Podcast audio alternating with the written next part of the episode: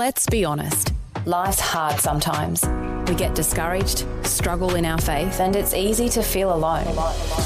Despite how you might feel sometimes, know that God's got your back. And so do we. Vision's prayer line team are ready to pray for whatever you're going through.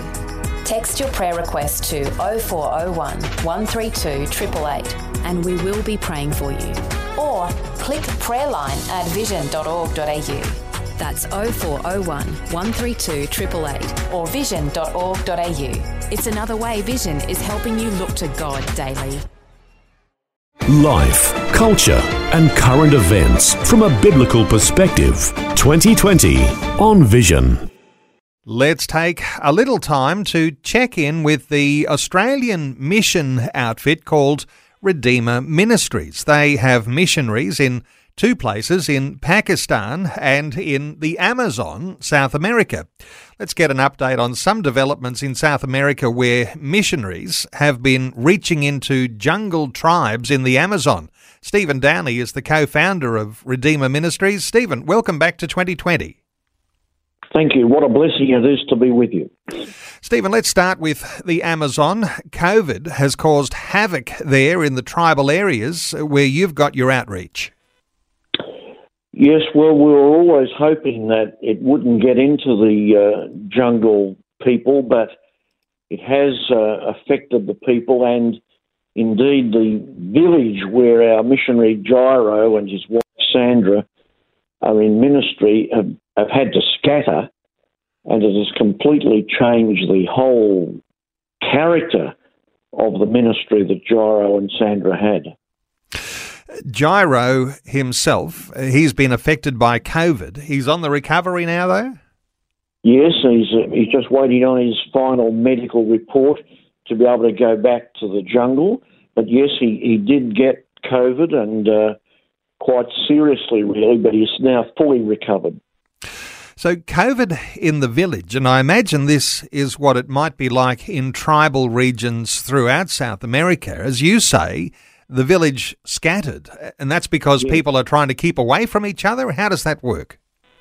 And, and, and trying to get away from the disease because uh, the, they've got really no facilities, they've got no hospitals, they've got no doctors, there's no nothing at all they can turn to, and so they've completely scattered from each other to try to avoid uh, any further complications.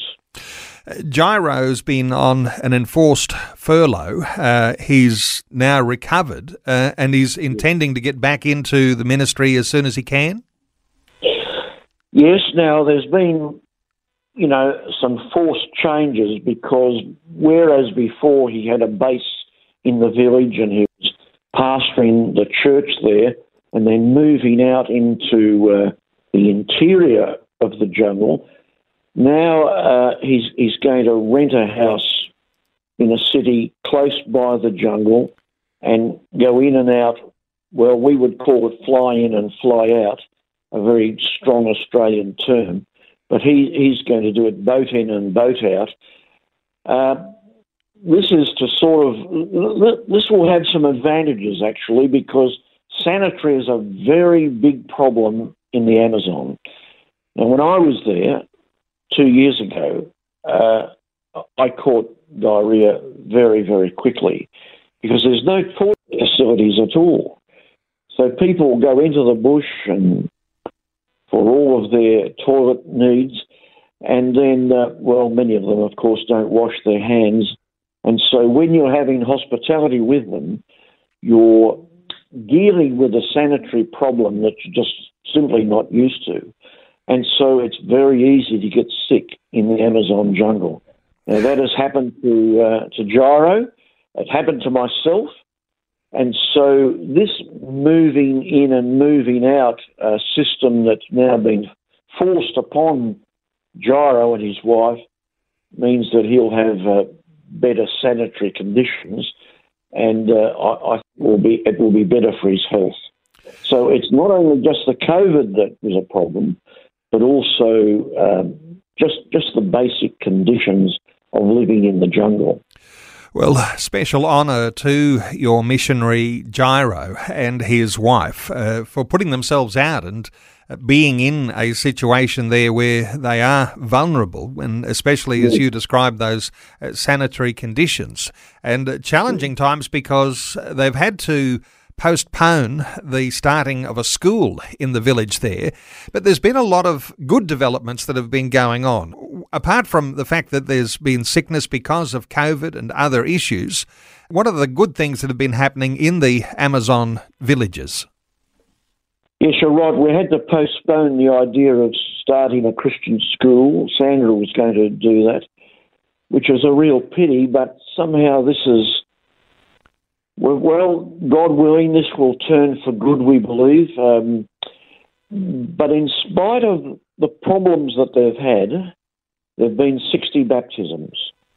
People have been coming to the Lord, they've been hearing the gospel, the word has been preached, it's been well received. The preaching of the word has been very much appreciated, and 60 baptisms have taken place uh, uh, in the lagoon parts of the Amazon River. The Amazon River is very, very dangerous. So, you know, they use the lagoon areas of the river uh, to have the baptism. And that's where they have their daily washings as well. So praise God um, for, you know, the baptisms that have taken place in this way.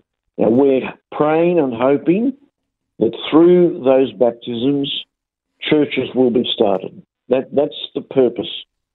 That, that's the goal of Jairo and Sandra being in the Amazon jungle to start house churches that we would understand, or village churches, churches that meet in the villages themselves. Stephen, how do you describe the spirituality of the people in Amazon jungle villages? Is it aligned with what we might call uh, some level of uh, uh, animism, that sort of spirituality. How do you describe it? That's as good description as any, Neil, because it is that plus the sort of spiritism that is there is also a very demonic presence uh, in the jungle. There's a lot of fear with people. And of course, they see uh, everywhere they go, there's that fear of meeting some spirit. And so it's a very challenging ministry and one which Jairo and, well, particularly Jairo is fitted for because he speaks the language, he knows the culture, he knows the people, and someone like a foreigner like myself, for example, would, would be very much out of our depth. So he's the right man. They're the right couple to face um, this very challenging situation. And so far as expansion goes, when Jairo's back in the village, as you say, boat in, boat out, not FIFO, yes. uh, you're also looking to forge relationships with churches in South America, and you've got contact with one in Bogota. How's that working? Right. Well, yes, there's a church in Bogota that wants to send particularly young people and to spend time with Jairo and do some on site uh, training and evangelism, training and outreach, and they'll literally learn this ministry in the field itself, working with Jairo, going out into various tribes. They'll know the language, that's the other good thing about it. So that um, it's good news because Jairo will not be on his own, you know, in the way it has been. And uh, so that will give him a lot of fellowship, give him um, a tremendous sort of uh, opportunity for real discipleship and and what he would call an evangel- an evangelistic team. Stephen, let me jump to another country for a quick update here because we've spoken in the past about your mission work in Pakistan, where there's a very exploitative practice that's continued for generations. Families living in the brick kilns in Pakistan, their children need to help meet daily quota of bricks and no chance to attend school, and there's something that just enforces a generational poverty there. How is that work going in Pakistan? Do you know, Neil, there's 20,000 brick kilns in Pakistan. It's hard to get your head around it. Around about 100 people would be in one brick kiln. And uh, they have to make, a family has to make 1,500 bricks per day. And if they don't get that quota, it goes on to their debt. They're all in debt to the to the brick kiln owner, and I'm very pleased to really to be able to report that there are now 40 families that we've been able to release from the brick kilns. They're now living in the community. They've got a job. The children are going to school, and the church, the evangelical church in Pakistan, is giving them pastoral care. We know of at least 17 families that are now practicing Christians. That's a very good story. Now, as well as that, there's been 32 Christian schools that have been established in 32 brick kilns. Uh, you can appreciate that there's so many people in these brick kilns. We can't get them all out as much as we'd love to. And so we're establishing Christian schools in the brick kilns. A well, school would be between 26 children up to 40 children, one Christian teacher in, uh, in the school. And so uh, it's a very exciting story because um, this, these, this has long term implications for the children themselves as well as the next generation when they have families and they have children.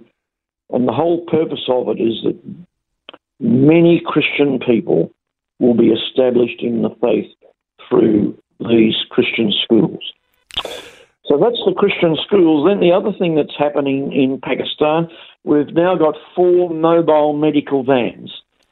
These are vans that are staffed by volunteer doctors and volunteer nurses that go into the brick kilns because there's no medical facilities, no doctors and no nurses in the brick kilns.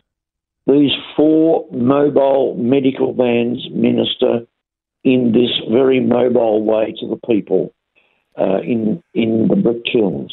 Wonderful stuff, and Stephen, uh, honour to you and your team who've put your hand to the plough and got involved in an area of missions, and to be able to report these wonderful testimonies uh, where you've got whole families in a never ending cycle of debt and servitude in those brick kilns. And uh, what you've got is a form of modern slavery that's happening there, and you're effectively able to help families get released and freed from that slavery. So uh, wonderful to hear. And with what's going on in the Amazon as well, there might be listeners who will want to connect with you and find out some more about the work you're doing, even pray for you. Support your work. Let me give the website redeemerministries.net. That's Redeemer Ministries net. Stephen Downey, yes. co founder of Redeemer Ministries. Stephen, thanks so much for giving us your thoughts and insights. A great update today on 2020. Thank you. It's been very kind of you. Thank you. Thanks for taking time to listen to this audio on demand from Vision Christian Media. To find out more about us, go to vision.org.au.